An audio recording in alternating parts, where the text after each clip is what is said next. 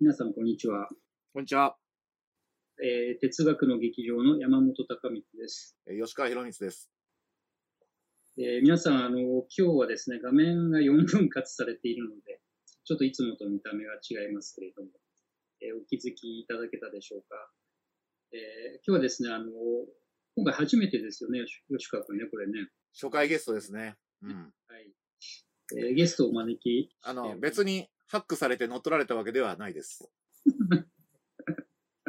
ズームの初期はね、うんよくあの知らない人が乱入してね、見せてはいけないものを見せる。そうそう。うんえートラブルが続出していましたが、そういうのではなくてね、あの、えーご登場いただきました。えっ、と、三宅陽一郎さんと大山匠さんです。えーこんばんは。こんばんはこん。ばんは。よろしくお願いします。よろしくお願いします。えっと、今日はですね、あの、実はお二人が、えー書かれました本がありまして、えーとですね、人工知能のための哲学塾未来社会編というね、BNMC 社から、えー出たばかりの本がありまして、これはお二人の協調であります。で、えーこの本についてね、お話を伺おうというので、あの、著者お二人に来ていただくという、誠に贅沢な、えー 企画でございます。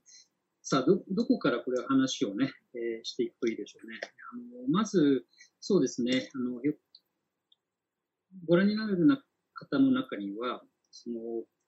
えー人工知能のための哲学塾っていう言葉を初めて聞いた方もいるかもしれませんので、ちょっとこのあたりからね、あの、お話を伺っていきましょうかね。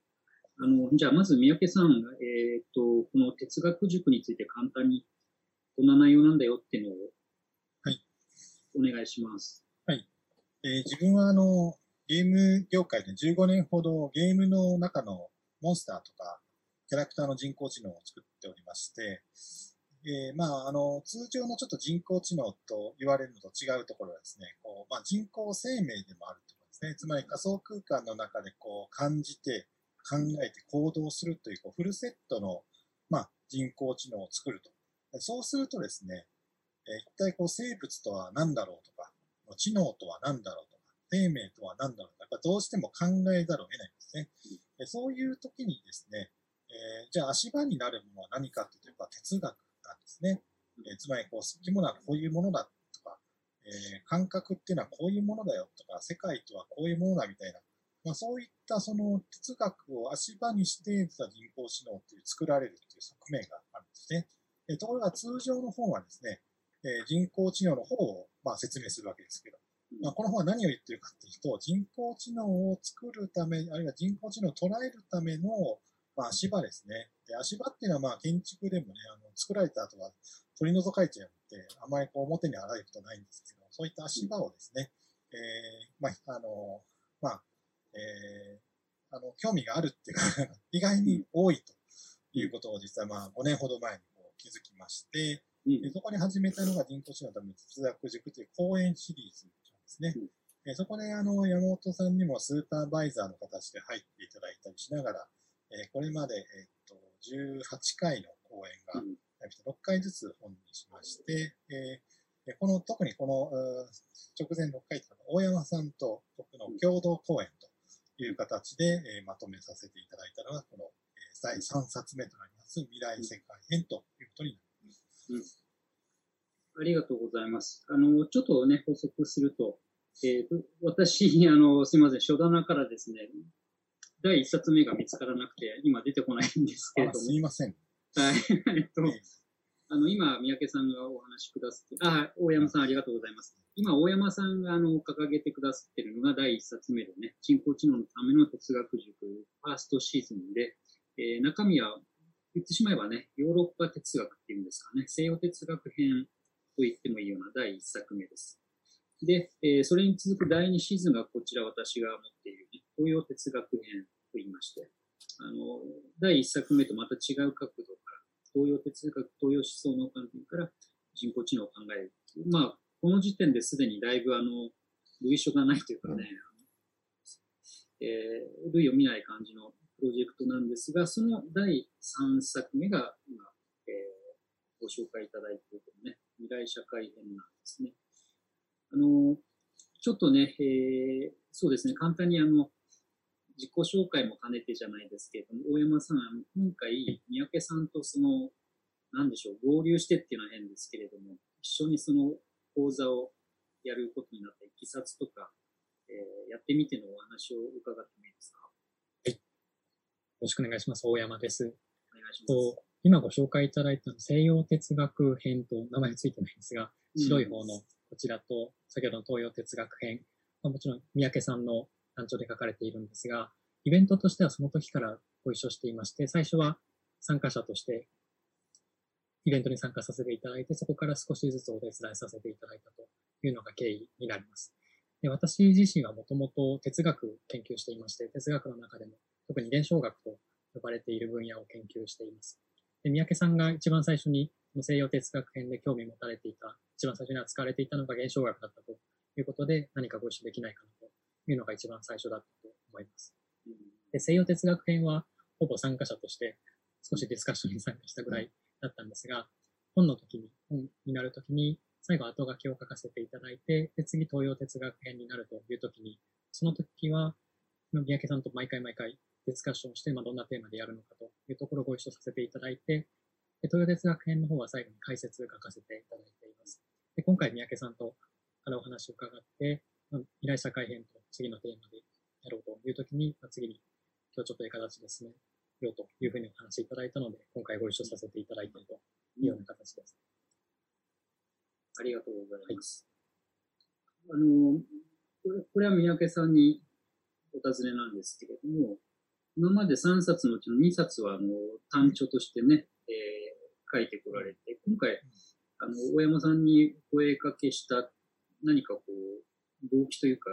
うん。あの、自分一人で書くんではないやり方を選んだのは何か理由があったんでしょはい、えーそれは今回のテーマともそう密接に関係しているところではあります。えー最初の2冊の西洋編と東洋編というのは、えー個としての知能とは何かというのをまあ突き詰めてきているわけですね。まあ、個っていうのは、まあ、えー個体としての知能で、まあ、まあ、すごく大雑把に言うと、まあ、自分自身をこうですね、ちょっと客観的に見ながら、こう、人間とは何だっていうのをずっと探求してきたんですね。で、まあ、西洋と東洋っていうのが終わった後に、じゃあ次、何かできる、なんかすごくこう、広い場所に出たなっていう感覚はあったんですよね、積み上げて。ただ、そこは何、そこは何なんだろうっていう時に、東洋編、西洋編になかったものは何かっていうと、社会の中でどのように知能が形成されるかっていうことだったんですね。でそれをテーマにしようと言った時に、これまでのようにこう自己探求の延長でできるものではないなというまあ直感があって、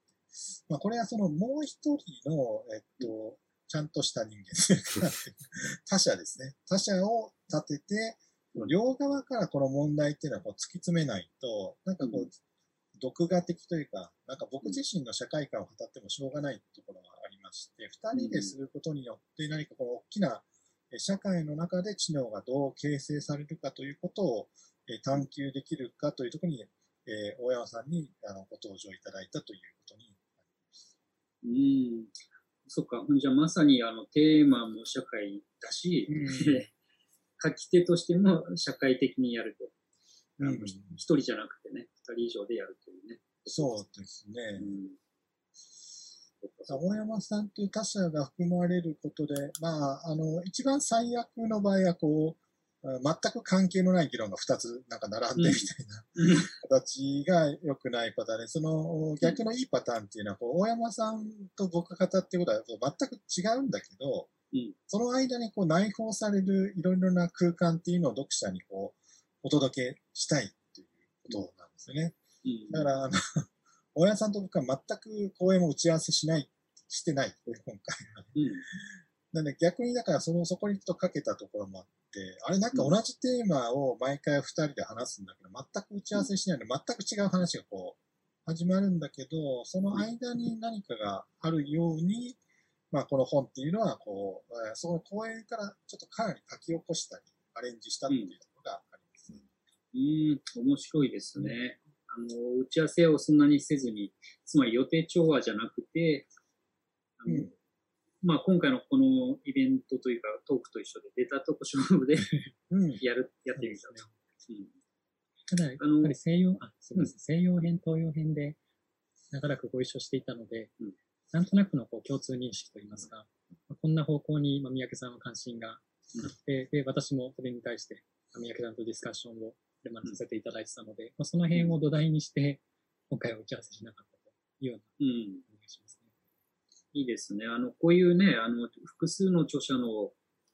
強調ってね、気をつけないとというか、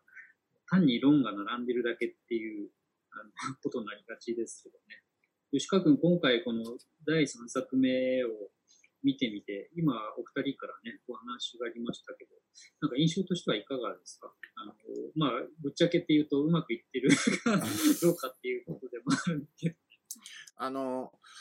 まあ、ほとんど私自身の結論的なあの感想になっちゃいますけど、あの、三宅さんのこのプロジェクトが、あの、まあ、これからも続くとは思うんですけど、あの、西洋、東洋の後、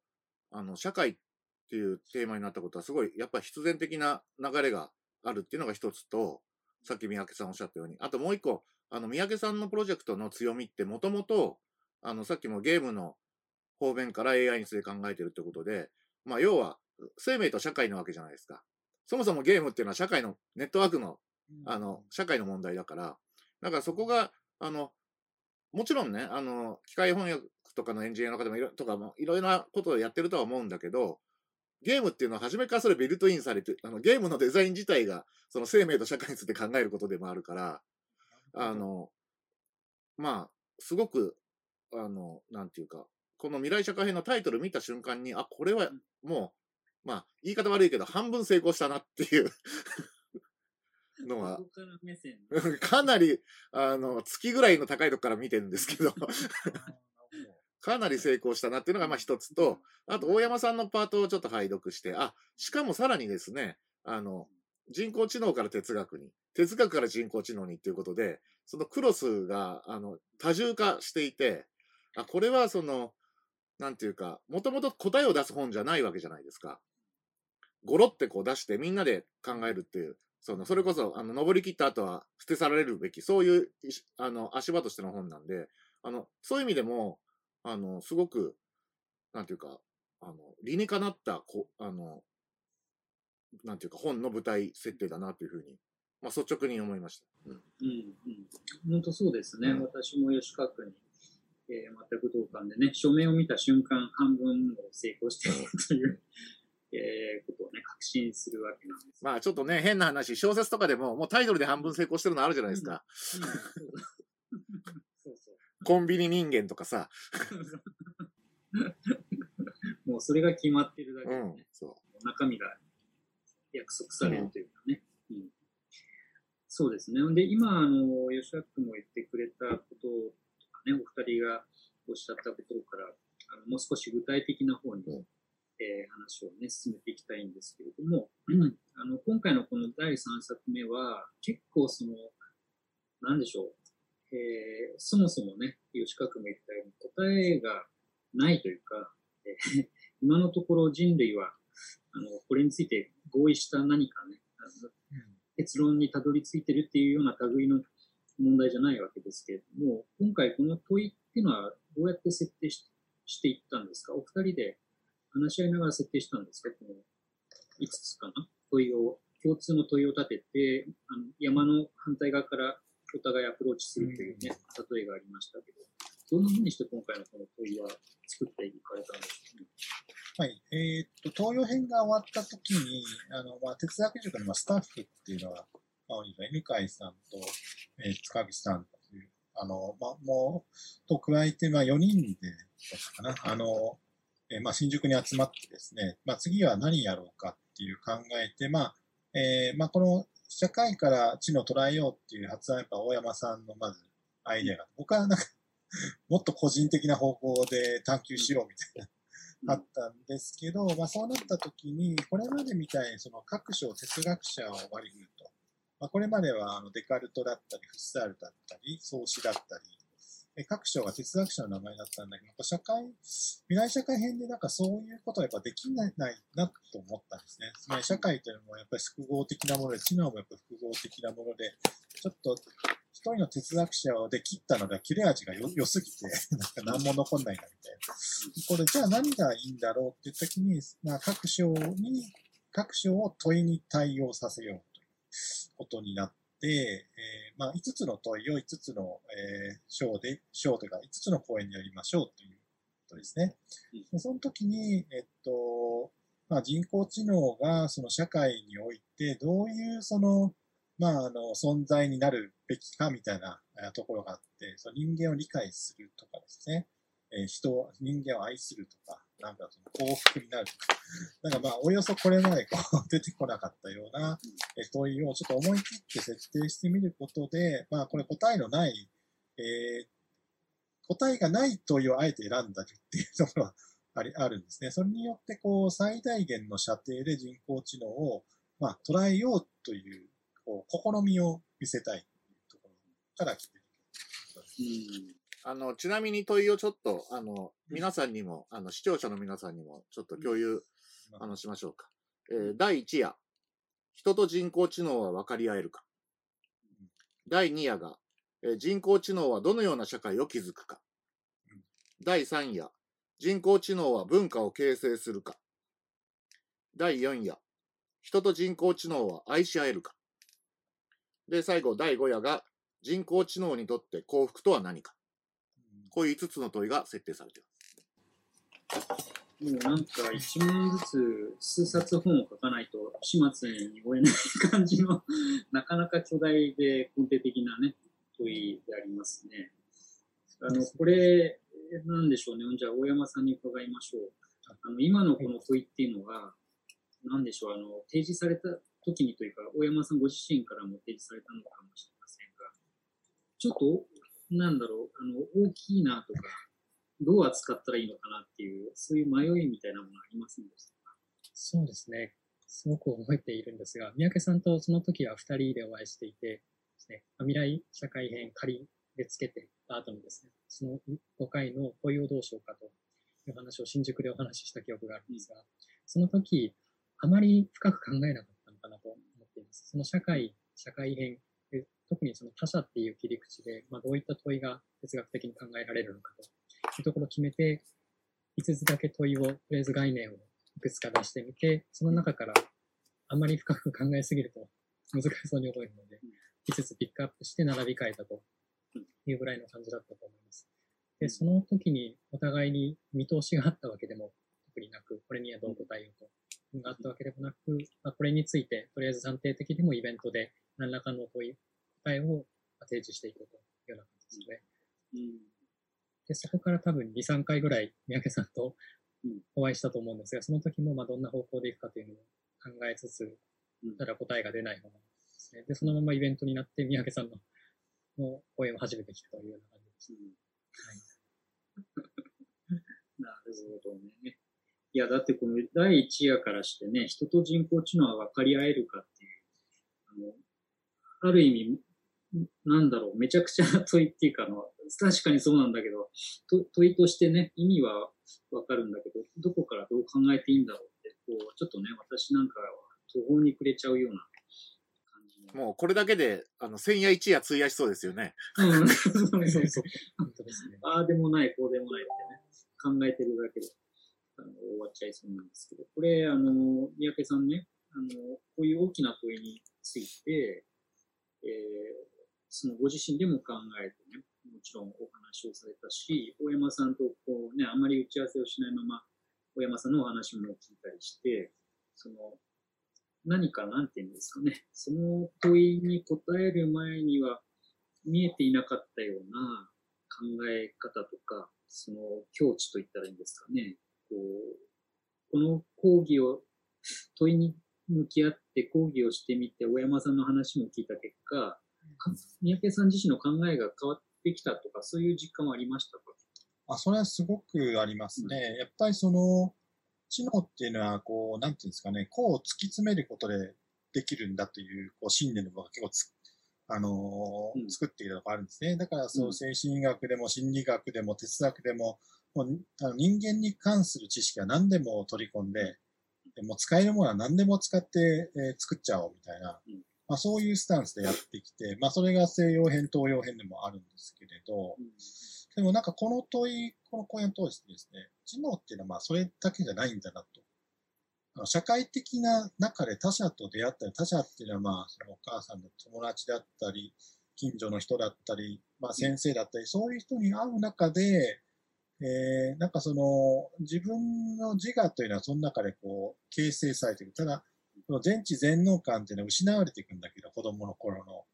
自我、自分自身の限界や境界っていうものがどんどん形成されることで知能はできるんだなということが、こうなんかこう一つ一つのテーマをこう玉ねぎの皮を剥くみたいにどんどん分かってきたんですね。まあ、それが大きな変化で、あでも、じゃあ人工知能ってじゃあそういう学問になってるかっていうと、実はなってないんですね。うんえー、個としての人工知能は、まあ、エージェントアーキテクチャにいろいろあると。えー、もう一個はマルチエージェントっていう形、社会シミュレーションっていう形にあるんだけど、うん、実は社会シミュレーションの方は、人工知能、知能っていうのはこういう役割をしなさいと。あなたは、あの、交渉して買う人ですみたいな。とか、あなたはデパート行ってお金を使う人ですっていう、そういう分野と個としての人工知能分かれてちゃってですね。でも、なんか社会学とかは100年前からなんかこう人間の意識と社会の形みたいな、おっとミクロとマクロがもう一緒になってるぞみたいな、うん、こういうビジョンはまだ人工知能にはまだちゃちゃんとやられてないんじゃないか。昔はコンピューターがやっぱり性能が低かったので、それとこれは別々に研究しましょうって言ってきたんだけど、今もうすごい高性能になってるのに、やっぱり相変わらず別々に話してね。だから社会シミュレーションの中で自我の問題を扱ったりしてもいいはずで、社会シミュレーションの中の意識、意識を探求する中で社会シミュレーションを取り込んでも逆にいいわけで、なんかそういったビジョンがまあ自分の中に変化として現れたっていうのが一番大きいかなと思います、うん。それはひどく面白いというかね、逆になんだろう、人工知能を専門としない人たちからするとっていうと変な言い方かもしれないけど、子でもあり、かつ社会的存在でもあるとね、その二重の中で人間って結構捉えられてきているから、人工知能の方があんまりそうなってないっていうのは、なんだろう、ちょっと面白いですね。うん。うん。あの、同じ質問になっちゃうんですけど、大山さんはいかがですか？この問いをめぐって三宅さんのお話を聞き、ご自身でもあのレクチャーやディスカッションした結果、えー、それ以前と以後で何か人工知能や知能、あるいは社会との関係っていうことについて見方が変わったなとか、いや、やっぱり最初に思った通りだったなとか、そのあたりいかがですか？そうですね。私としては、ちょっと三宅さんとは違った観点になるんですが、一応自分の答えを用意して イベントに行くんですが、その、大体三宅さんが先にお話しされるんですね。うん、で、まあ、悪い癖といいますか、哲学側の、まあ、アプローチといいますか、すごくこう問いに対して後ろ向きに考えがちなのをすごく気づかされたところがあります。例えば、愛について考えようというと、まあ、愛って何なのかっていうのをそのその前にそもそも考えたり、あるいはそのそもそも愛について考えることはいかに可能なのかみたいな、後ろ向きにどんどん考えてしまいがちなんですが、三宅さんはもう講演の冒頭で愛は可能であるということを言われて、むしろそれを実現するために、まあ、どんな風な仕組みがあり得るのかとかどんな哲学とか、どんな社会学があり得るのかとか、まあ、その方向で考えられていたのは、さすが三宅さんエンジニア、やっぱり作るっていうのをまず置いて考えられているっていうのが、毎回気づかされたところですね。でもちろん、それによって、まあ、どちらが、まあ、いい悪いという話ではないと思うんですが、非常にこう後ろ向きに考えがちだったので、まあ、本に直すときにもう少しこう 前向きに書き直そうというのがあってですね、その例えば一つ一つ考えてしまうと、まあ、後ろ向きになってしまって、最終的にこう不可能性、それについて何も述べられないみたいな話が講演の中ではいくつかあったんですが、それをもう少し書き換えて、前向きにじゃあ、どんなことが可能性としてあり得るのかということをちょっと考えてみるというふうに変わったというのが大きくありました。あこれまた面白いお話ですね。はい、吉川君さ、その、今の大山さんのお話にあったその、後ろ、哲学がね、哲学で後ろ向きにものを考えがちっていう話があったんだけど、これって哲学の中で考えた場合どうなんだろうね。比較的やっぱり基礎基礎を確認したり、可能性や不可能性を考えるので、どうしてもそっち側になるなるってことなのか、うん、それともなんか哲学自身の中にもポジティブな、えー、まあ、三宅さん的なっていうか、エンジニアリング的な、ね、作っていこうっていう言い方ってのは何かそういう角度の哲学っていうのもあるかしら、ね、うん、あの、まあ、やっぱり哲学の歴史長いから、あの、まあ世界観を構築するような哲学もあれば、その問題そのものを掘り下げていったりする哲学もある。で、あの、大山さんの話すごくよく、あの、実感としてもわかる人多いと思うんですけど、例えばソクラテスの議論なんかね、考えると、あの、勇気とは何かってなるとね、あの、後ろ向きに考えていかざるを得なくなるじゃないですか。で、もちろん、あの、対話編終わった時には、余計に勇気とは何か分かんなくなってるみたいな ことは、まあ、往々にして哲学の場合、あるわけじゃん。で、で、別にね、それが全く無益なわけじゃないんですけど、だから、あの、今お話聞いてて、そういう意味でも、この二人の組み合わせって良かったんだなっていうのが一つと、あと、あの、ちょっとまあ乱暴な言い方になるけど、あの、さっき三宅陽一郎さんが、その人工知能研究っていうのは、あの、まあ、すごい強い言い方をすれば、本来そうであるべき姿になってないっておっしゃったと思うんですけど、ちょっと、あの、お乱暴な言い方すると、三宅さんと大山さんの組み合わせ自体が、その、人工知能研究と哲学の研究をジョイントしたと、あの、したときに、どちらもが被る、その影響というか、あの、それ負の影響だけじゃなくて、いい影響もあると思うんです。それがおそらく大山さんが書き直された過程で起こったことだと思うんですけど、そういうことの、まあ、一つの典型例にもなってるんじゃないのかな、みたいな、ふうにも思いました。だから、だからそういう意味では、本に書いてある内容だけじゃなくて、その、コラボレーションの仕方自体が、その、更新の人たちの、なんていうか、あの、言い方あれだけど、踏み台的な、その、最初の、その、挑戦、うん、うん、になりうるんじゃないかなと思ったりもしました。うん、ああ、そうだね、うん。あの、お二人のやってるやり方自体がね、一種のモデルになるというかね、あの、なんだろうな、さっきも言ったけど、単に二人の議論を並べるっていうんじゃなくて、お互いのその、あの、姿勢とかね、方法の違いを相互にフィードバックし合うというね、そういう関わり合い方ですよね。うん。ところで、あの、その時にさっきね、あの、お話に出ましたけど、三宅さんのその、なんていうのかな、人工知能との間に愛は可能なのか、いや、可能であるって、その最初にそう言い言い切れてしまうところっていうのは、どういう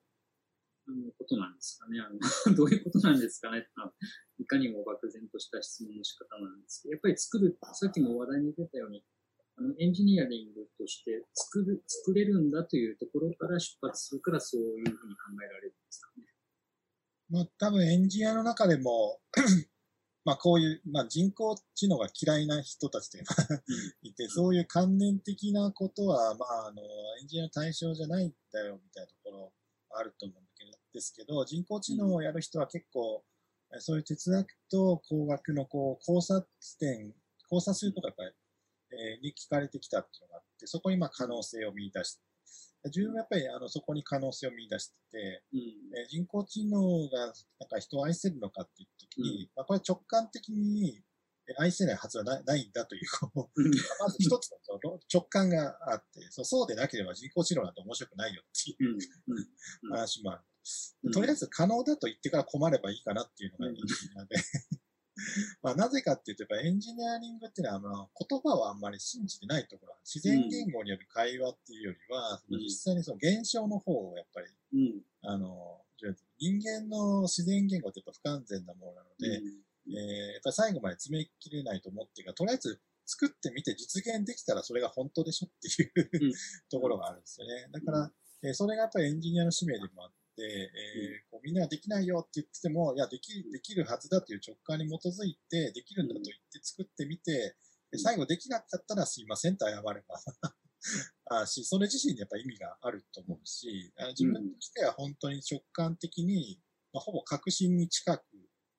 えー、そうだと思思ってる。だからこそ人工知能っていうものを、まあ、研究してるので、それはもうなんていうか、自分の根本命題であるので、うん、えー、なんかそれを言われて、もほぼ即答の状態でイエスと言うという、まあな、なんていうんですかね、研究姿勢というか、生きる姿勢というか、なんか、えー、まあ、そういうところからまあ来てるかなっていうところはありますね。うん、あと今、あの、宮家さんのお話を伺って、その、ちょっともう、あの、まあ私は専門研究者じゃないので、ちょっと乱暴なこと言っても許されると思いながら言うんですけど、あの、哲学的にも、あの、宮城さんのその姿勢って支持、あの、できると思うんです。というのも、あの、ちょっと超越論的に考えるとですね、そもそも愛するとか愛さないとかどういうことかっていう愛が問題になるということ自体が、あの、愛のすでに可能性の条件というか、その、だってそれを言うと人間の間だって、愛が可能か不可能かって十分問題になるわけじゃないですか。それと同じことが人工知能でも問題になる。実際になってるでしょ？で、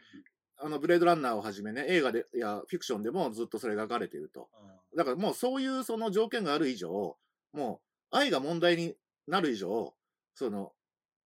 愛が、は可能であると。で、その可能性の条件は何かっていう、その、探求の方向っていうのは、あの、支持されると、支持されうると思います。うん。うんうんまあ、実際僕が人工知能を愛してるわけだから、人間と人工知能の間に愛はすでに1個あるわけなのでまあ、サンプル1なわけですね。人工知能は人間、僕僕を好きになるかはちょっとわかんないけど、まあそういったなんか、あの、ことはあると思うんですね。でも、まあおっしゃっていただいてすごく助かります。だから人間とね、間の不確定性と同じぐらいの不確定性さで、まあ実際存在するんだと。うん。うん。で、そうですね。だから、なんだろう、三宅さんの言う人工知能は、人を愛せるようになってこそ人工知能だよっていう出発点でもあるわけですね。その愛というのは何だかわからんけど、あの、人間が言うような意味で、人間を愛せるようなね、AI が出てきたとき初めてそれは知能が人工的に作られたのであるというね、そういうあのロジックなのなと思って今お話を伺いました。で、あの、これ後で大山さんにお尋ねすることにつながる前提で、あの、先に三宅さんもう一回、もう、あの、えっ、ー、と、さっきね、エンジニアは言葉を信じてなくて、ともかく作れるか作れないかというお話ありましたよね。で、その時にちょっと面白いなと思うのは、あの、プログラミングを通じてね、特に人工知能の場合、ロボティクスの場合には、あの、メカニズムを作るけど、あの、コンピューター上で動く人工知能の場合には、プログラミング言語を通じてね、えー、作るわけじゃないですか。そうすると、あの、自然言語ではないけれども、仮にもね、記号の処理を間に置いて、そこを通じてこう、AI を実現するっていうときに、あのそうは言っても言葉に頼らないといけないっていう感じもあるんですけど、このあたりは三宅さんの中ではどんなふうに関係してますか？さっきの話。うん、それはとても素晴らしい質問ですね。うん、えー、つまり、その、もし単体の環境がない人工知能を作るとすると、山尾さんのおっしゃる通り、記号で作られてるから、うん、それは純粋論理的な言葉による人工知能ということになります。でそれがむしろ第二次ブームの頃やってた人工知能エキスパートシステムにしろ、えー、他のそのロジカルな、なんか、術後論にしろ、そそういう人工知能。で、今僕がやってるのは、えー、そういう人工知能ではなくてですね、その環境の中の人工知能なので、まず環境とのインタラクションというのがあるんですね。そこは例えば、えー、ロボットの場合は、その実際のこの世界の物理法則でありますし、ゲームの場合は、えー、そのニュートン力学を、まあ、疑似的に再現した、えー、まあ、あの、力学的な環境なんですね。でそうすると、その部分っていうのは実はその、いろんな方程式に従った力学的なインタラクションっていうのが、まず身体と環境の中にあって、でさらにその、えー、別のレイヤーで、え精神のこの知能のレイヤーがあって、で、様々な多層的なレイヤーが、えー、どちらかというと数学的に、つまりこの物理的にインタラクションしてるっていう、まあそういうのが、まあ自分の作ってる人工知能なので、実は記号的な部分っていうのは、その全体の割合から言うと、おそらく5%ぐらいになると思うんですね。それ以外はむしろ、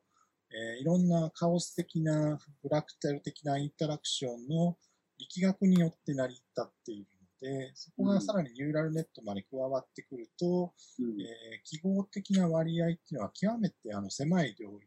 なんだけど、逆にそれが非常に重要な役割を果たしている。形になって、そこでもはやその、えー実行された人工知能というのは、最初のロジックを超えて一つのバーチャル空間の中に、まあ、現象になっているというのが、まあ、あの、自分の捉えるところ。多分自分がゲーム AI 開発者だからというのもあるかもしれません。実際に最後のプロダクトってのはやっぱりいろんな我々のプログラムを超えて、えーデジタル空間の中で自律的な知能として現れてまあそういうところが知能だと思っているとうんうんあります。あの、ありがとうございます。これはとても面白い話でね、ここだけ突っ込むだけで多分数時間議論が可能になってしまいますけれども、今の三宅さんの話を私なりに、あの、ごく簡単にまとめ直すとね、えー確かに AI は、あのまずプログラミング言語で書かれるという意味では、記号を使ってね、あの、記述されるわけだけれども、それがその実行された場合、例えばゲームの場合には 3D の 疑似的なものですけど、3D の空間っていうのが表現されて、その中には物理法則とかもね、すべてプログラム言語によって記述されて実行される。で、その空間、環境の中で何か起きてることを、そこに参加するゲームのキャラクターとかモンスターは感知して、それでまた行動していくので、元のプログラムの記号自体には備わってない、えーインタラクションとか相互作用とかね、その結果生じる出来事がこのえーデジタル環境の中でね、創発するっていう言い方もありますけど、あの起きていくんだという、そういうお話でありますね。だから記号だけでやってるわけじゃないんだよと。その結果記号じゃないものがいっぱいね、そこに生まれてくるんだという、そういうお話だと思います。はい、ありがとうございます。まあ、うんさんも ゲーム開発者だから、うんまた質問していただいてあり ありがとうございます。いいえいえいえでね、今の点に関わって、あの、大山さんに別の角度から伺いたいんです。大山大山さんがご専門とするのは現象学というふうにね、先ほどおっしゃいましたが、その現象学っていうのもね、あの、素人から見るとですね、なかなか難しい問いにチャレンジしてるなって感じるわけです。つまり、あの、ごく簡単にこう何か現象が起きると。目の前に現象があったりして、でもそれに対して哲学においてはね、あの一応言語でそれを捉えたり、言語でそこに、そこに何が起きてるかを迫っていくっていう、あの、ある種の限界と可能性があるっていう。もう現象学は地獄だね。そう。あの、読むたびにね、なんかすごい、その地獄の道をね、歩まれてるのかなって、勝手に思っちゃったりするんですが、あの、そういう意味で、その、さっきの三宅さんのそのコード、プログラムっていうコードによって世界を構築していくっていうのと、若干パラレルな感じが、現象学的な思考にもあると思うんですけども、今私が素朴に、えー問いかけているのは、その、ある現象、言語ならぬ現象というのがあって、それに対して言語で捉えたり、言語で迫るっていうところに、何か根本的な難しさっていうのはないんでしょうか？それともそこから何か、えー、知が得られるんでしょうかというですね、少し漠然としていますけれども、そういう問いなんですが、何かコメントがあればお願いします。ありがとうございます。今の三宅さんの話とも少し重なると思うんですけれども、その現象学の大きな特徴として、なんて言うんでしょうか、その何何かしらの、例えば愛という現象でも、幸福という現象でも、まあそういったものを例えば外から説明するっていうアプローチはもう取らないっていうところからスタートするのが大きな特徴かなと思います。多分プログラムとか、先ほどの言語の話、基本の話で置き換えると、何かを設計したりとか、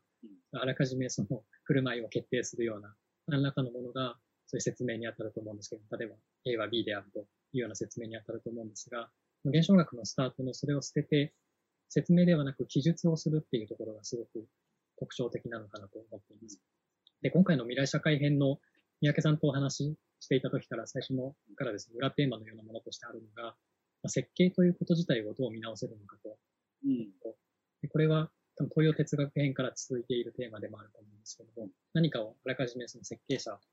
設計して、それを振る舞わせると、その予想通りに振る舞わせると。いうことではなくて、そこから何かこう現れてくるとか、生まれてくるとか、そういったものを後からでも、なんとかその現象を記述できないかと。いうところでは、すごくその観点は現象学的な観点とすごく近いと思っています。その、まあ、定義するっていうところをどう避けるかというのは、先ほどの哲学の後ろ向きさんにも関わると思うんですが、その愛を定義しようとしたり、客観的に何かをこう、説明しようとするとすごく難しいと言いますか、多分不可能なものにぶつぶつかるところがあると思うんですけども、そうではなくて、その現れてくるけど、星川さんおっしゃったように、現れてくる前提で、その現れてくるものも、どのように現れているかを、みりみり記述していくというところがあると思います。で、その、今回人工知能っていう問いが入っているので、まあ、人工知能に関しても、例えば客観的にそれが振る舞い、後から振る舞われたものを、後から対照的に切り取って見てみると、確かに中は、結果的にはその数値にも羅列といいますか、そのパラメータ調整されたものが入っているだけなので、切り取るとそうではあると思うんですけれども、まあ、それは多分人間も同じで、後から切り取ると、対照的に見ようとすると、何らかの信号に置き換わってしまったり、まあ、物質になってしまったりということでは、あまりそこに違いはないのかなというふうなに思っています。なので、説明する、何か対照的に説明するのではなくて、何かこう記述するっていう転換をしないと、まあ、こうした現象を捉えられないのかなと。意味では今回の未来社会編の現象学もすごく近いアプローチをとっていると思っています。うんありがとうございます。そういう意味ではね、さっき吉川君が挙げたソクラテス式っていうのはね、あの、なんだろう、記述を十分しないで分かったつもりになっている状態から脱するっていうね、あの、マイナスがゼロになる話なんだけど、でも、あの、適切な記述をしないままね、勇気とはこういうものだって言って、思い込みにとらわれてるぐらいなら、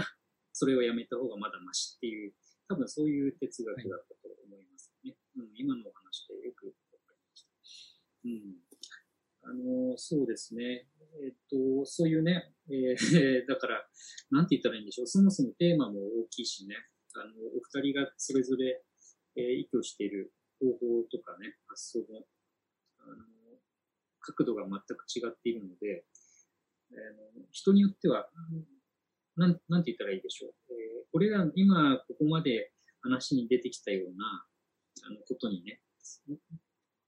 今まで触れたことがあったりするとね、入り口を見つけやすくなると思うんですけど、吉川君さ、この本、これから読もうと思う人にさ、どんな入り口をあのご案内すると、とつきやすくなるんだろうね、これね。うん。これ面白いのは間違いないんだけど、うん、なかなかね、あの、ここに入っていくときに、入り口に迷う人もいるような気がちょっとするんですよね。うん、あの、おそらくですけど、あの、うん、拝読した感じでは、その、ある程度、その、まあ、大人でね、ある程度、その、人工知能とか、哲学とか、社会っていうものに、ある程度のイメージがある人は、ちょっと逆にとっつきづらいかもしれないけど、うん、あの、この本の最初でも子供たちへって書いてあるんですけど、うん、それこそ若い人のような、あの、人にはむしろ、あの、そのまま入りやすいかなっていう気がするんですよね。うん、っていうのも、あの、本来はもう資料採取の時代からそうなんだけど、特にその20世紀以降のいわゆる知識社会っていうのは、あの、基本的に知識っていうのは社会で成り立ってるわけじゃん。もちろん分かりやすさのために科学者の名前で代表させたりするんですけど、ニュートン物理学とか、ダーウィニズムとか。でも知識の生産自体は、あの、それなりのシステムと、ネットワークの中で初めて、その物理学なり、進化生物学なりが出てきてるわけだよね。うん、だからもし、その人間のような子っていう認識のない火星の人類学者みたいな人が来たら、あの、こういう具合に、その人工知能を初めから捉えるかもしれなくて、だからそういう意味では、その、まあちょっと SF 的な想定だけど、うん、あの、未来のある、裏を返せば、偏見のない子供たちには こういう、もういきなり入り口になる可能性はある。うん、なるほどね。あ本当その通りだと思った、今話を聞きながらね。あの、逆にだから最初に言ってくれたように、あまりにも愛とはこういうものであるとか、社会とはこういうものであるとかね、あの、すでに固定観念ガチガチの人が、あの、読み始めるとちょっと最初どうやってね、チューニングするかっていう問題が現れますけど、そうじゃない。あの未来があるみんな は逆に入りやすいだからね、本当高校生とか読めばいいと思うんだよね。うんうん、その、第1夜から第5夜の問い自体は、うんもう中学生でも小学生でもわかる問いじゃない。うん。で、実際そういう仕事をね、まあ将来やってみたいっていう時には、これ関わらざるを得ないわけだから、うんうん。あの、まあちょっと分厚さがね、若干、まあでも学校、夏休みにもなるし、いいんじゃないですかね。ちょうどいいよね、うんそういう意味ではね。うん、あの、これは今の吉川君のお話を踏まえてのお二人へのお尋ねなんですが、実際のイベントの時ですね、この、えっ、と、人工知能のための哲学塾をね、あの、と聴講者を交えて、えーディスカッションなんかもされたと思うんですけど、その時の反応っていうのはいかがでしたか？集まったのは基本的に、あそういう意味では大人の皆さんなわけですよね。うん。どうでしたか？その時。もうだいぶ前のことだから、ちょっと印象が薄れてるかもしれませんが、何かご記憶のことがあれば。そう私の印象なんですが、大人の方がたくさん集まってですね、最初三宅さんと私からお話をして、その後後半ディスカッションを皆さんにしていただくんです。で、ディスカッションに入るときには、いや、こんなテーマ考えられるわけがない。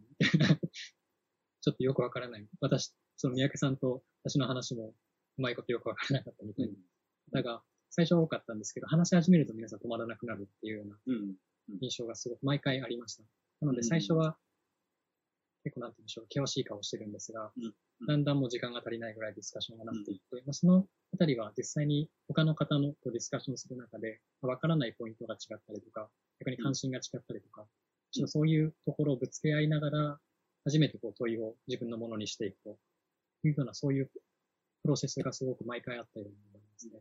なんか確かにその哲学塾を始めて、まあその最初のシーズンの頃からですけど、まあ、最初はほとんど議論にならなかったんですよね。最初の、山本さんの人は第1回来ていただいたりして。うん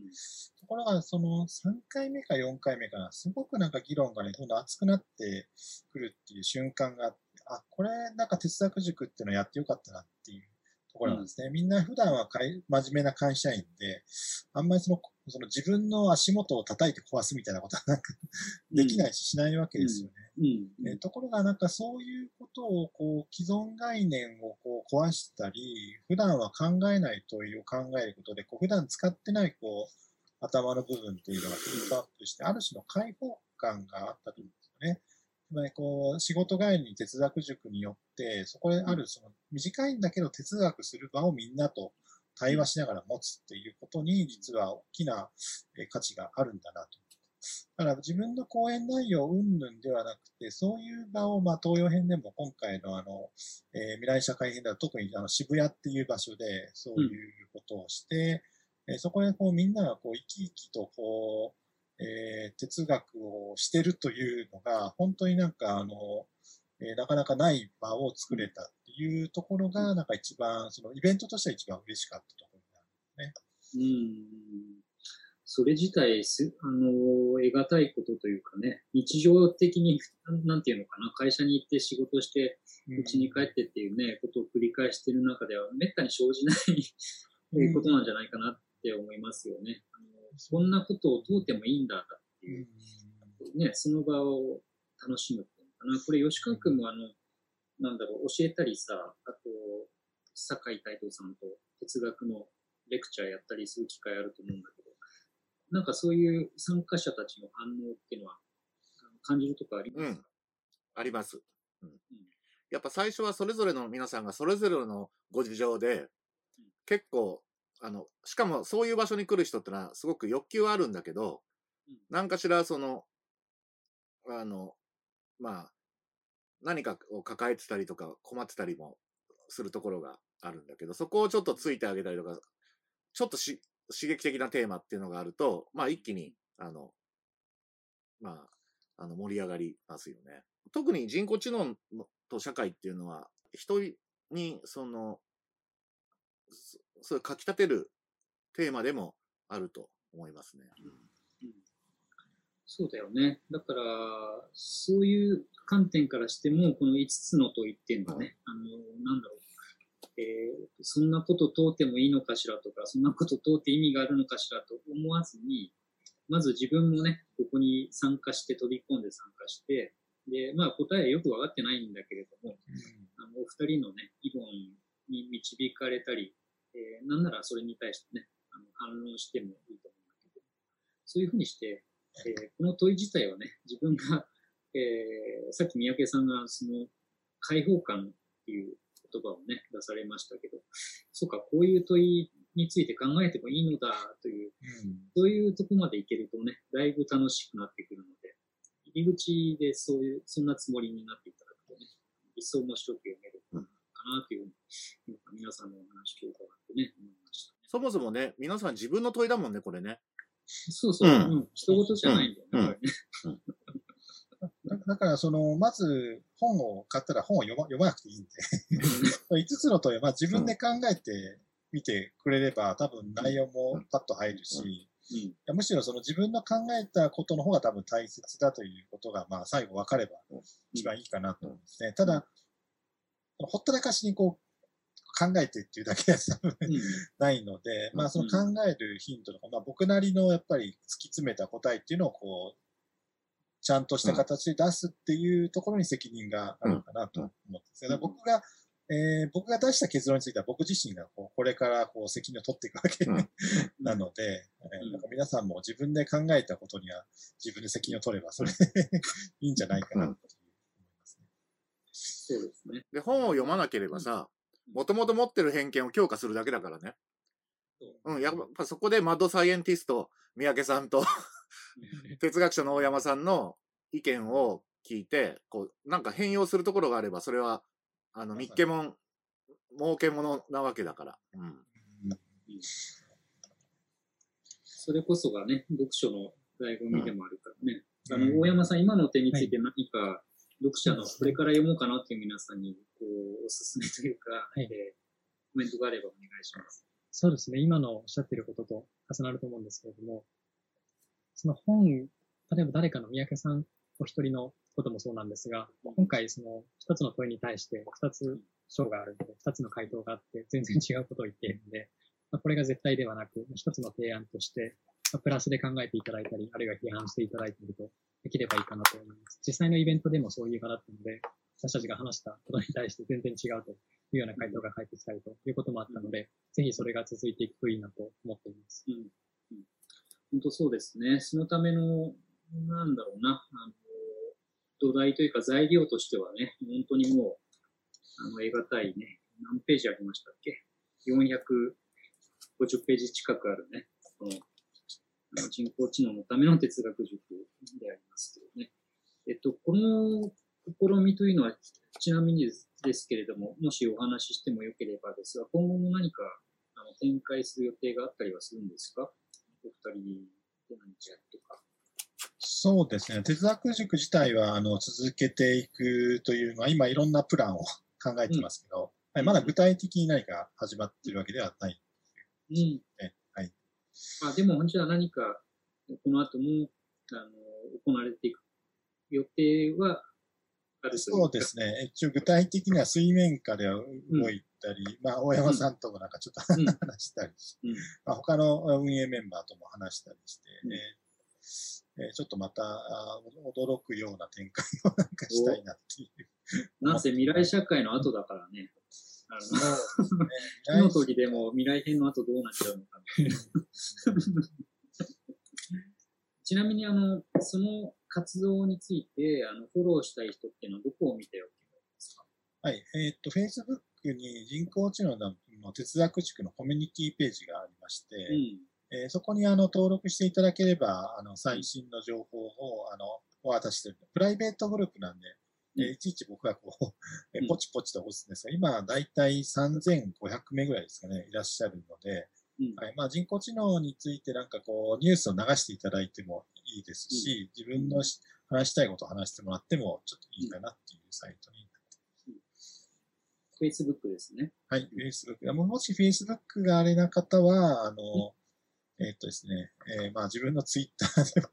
うん。えーぐらいですかね、一番最最新っていう意味では。はい。はい。ありがとうございます。あとどうでしょうね。何かあの付け加えで話しておきたいこととか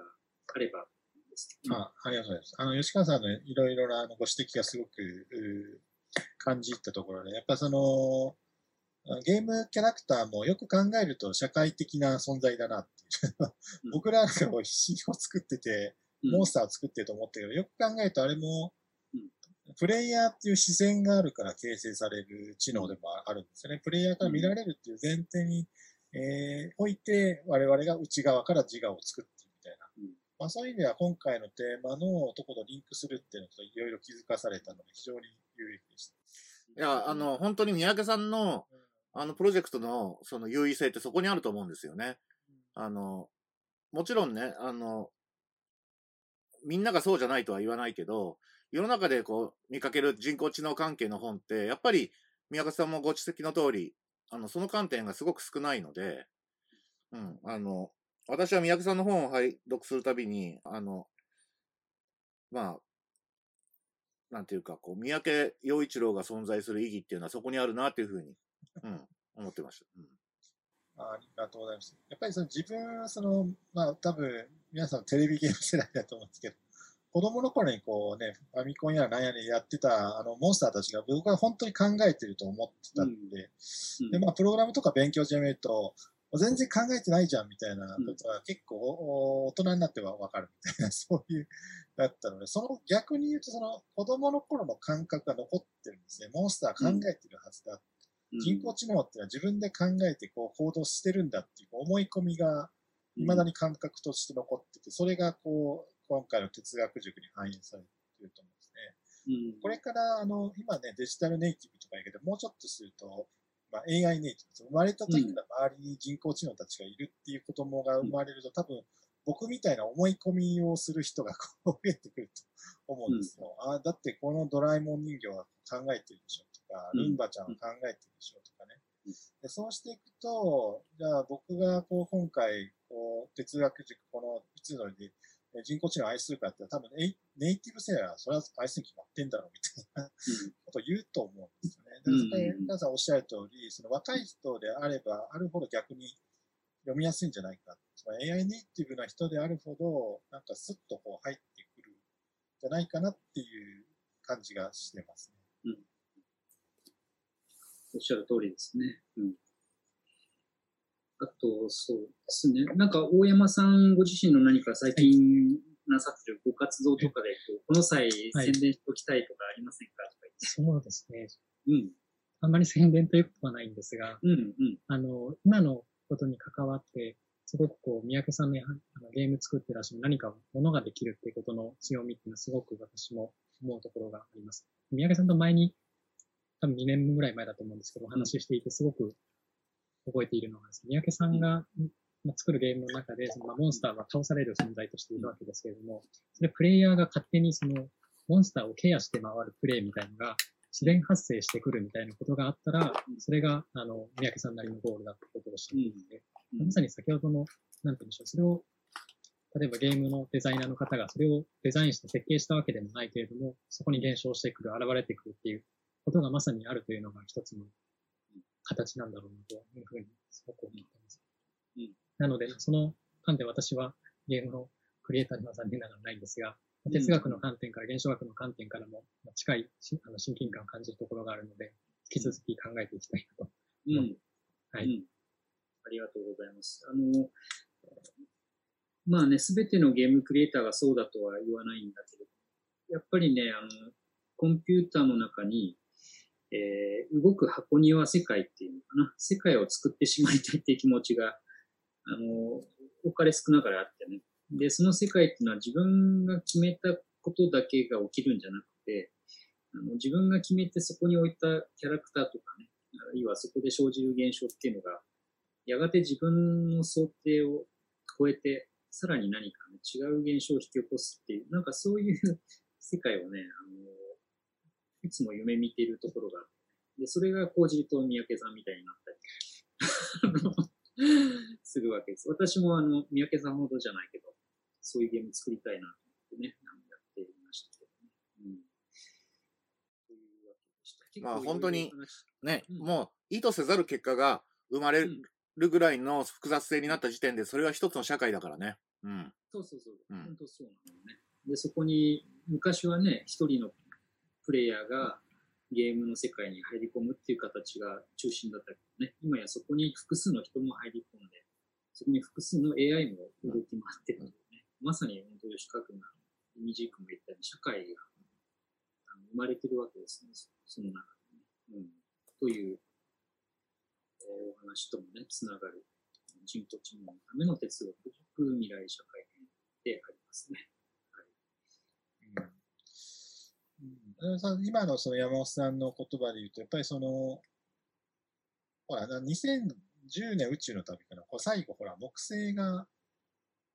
恒星になって、なんかほら人類に与えられるみたいな話があるじゃないですか。うんデジタル空間で多分それに似てて、その現実空間はね、もうあの国に分かれちゃってるし、所有権もあるんだけど、うん。まあ、デジタル空間では今はほとんど広がってて、うん。それって人間の多分第二の土地なんですよね。うん。で、それ、そこに今おっしゃる通り、それ複数の人間が絡み合って、もう社会がそこに形成されようとしてると。だから我々はこう二重の社会を獲得しつつあって、やっぱりその、うん。そのインターネットというかそのバーチャル空間の社会ってまだ生まれたばっかりです。まだちょっと無法地点っぽいけど、うん。あの、ただいろんなものがこう含まれていて、ただそこにやっぱ人工知能たちもいて、人工知能と人間がやっぱり社会を作れる場というのが与えられてると思う。んですね。でそこでなんか、じゃあ、その、これまでの現実世界のその、えー通念が通用するかってそうじゃなくて、例えばなんか人工知能が勝手に歌を使って流行らしてますよと か、なんかこんな建物人工知能作っちゃいましたけどみたいな、なんかそういう人工知能が自律的にこう作っていく部分っていうのは、あの、先ほど言ったように、こう、自発的にそういうものが生まれてくる可能性に満ちた空間なので、うんうんそういったその社会をなんか、えーの到来っていうのをなんとなく、まあ僕、僕も予感しててみんなも予予感してるのがあって、じゃあそこに対してじゃあどうアプローチしていくかって時にまず哲学的な足場っていうのが、あの、あるべきなんじゃないかなっていう、まあ、あっていう考えでもあります。あの多くの場合ね、今のところそのエンジニアリングの局面ではね、今、三宅さんがおっしゃったような、哲学の足場が必要だっていう認識がなかなかまだ、あのうん。ね、共通化してないからね、そういう意味でも先駆的というか、あのモデルになる取り組みだなというふうにもね、思いますね。そこで哲学ですよっていうことを、あのうまく言えるとね、えーいろんな面で役に立つ立つというかね、あのほら、昨今さ、日本においてはね、うんまあ、世界的に見てもだけど、人文学が何の役に立つかわからないというね、ああ、問題があちこちであるけれどもね、その役に立つっていう見方自体が、なるほど。うん、スコープが短すぎるんだからさっていうね、そういう捉え直しにもなると思いますね、いや、まさにおっしゃる通りですね。その、どんな足場に立ってるかっていうのが分かってないので、人文学が経営されると思うんですね。今。まあ、例えば今の人工知能はほとんどデカルトの哲学のように成り立ってて、えーつまり我っていうのが考えて正解にたどり着くっていうのが今の人工知能ですよね。これってもうデカルトってことを忘れてみんな人工知能はそういうもんだと思い込んでるわけですよね。だから逆に言うと、そこの足場がデカルト的フレームである限りは、こういった人工知能が量産されるだけなので、そこでそのデカルトのフレームをじゃあ現象学まで広げたらどんな人工知能がまあできるんだろうと。これまさに人文学の力で、これいくらプログラムを書こうが、いくら電気回路をつなごうがたどり着かない発想なんですよね。うんその根本的な足場を広げるっていうのはやっぱり哲学の大きな役割なんじゃないかな。ありがとうございます。はい、というわけでですね、あの、今日は、あの、このですね、三宅陽一郎さんと大山月美さんの共著、えー人工知能のための哲学塾の未来社会編、ENN 新社から刊行されました本のね、えーお知らせをするという目的もありまして、皆さんにね、どんな内容なのかな、えーできたらちょっと読んでみたいなという気持ちになってほしいと思いながらお話をしてみました。あの長い時間ね、えーどうもありがとうございました。三宅さん、大山さん、ありがとうございました。ありがとうございました。ありがとうございました。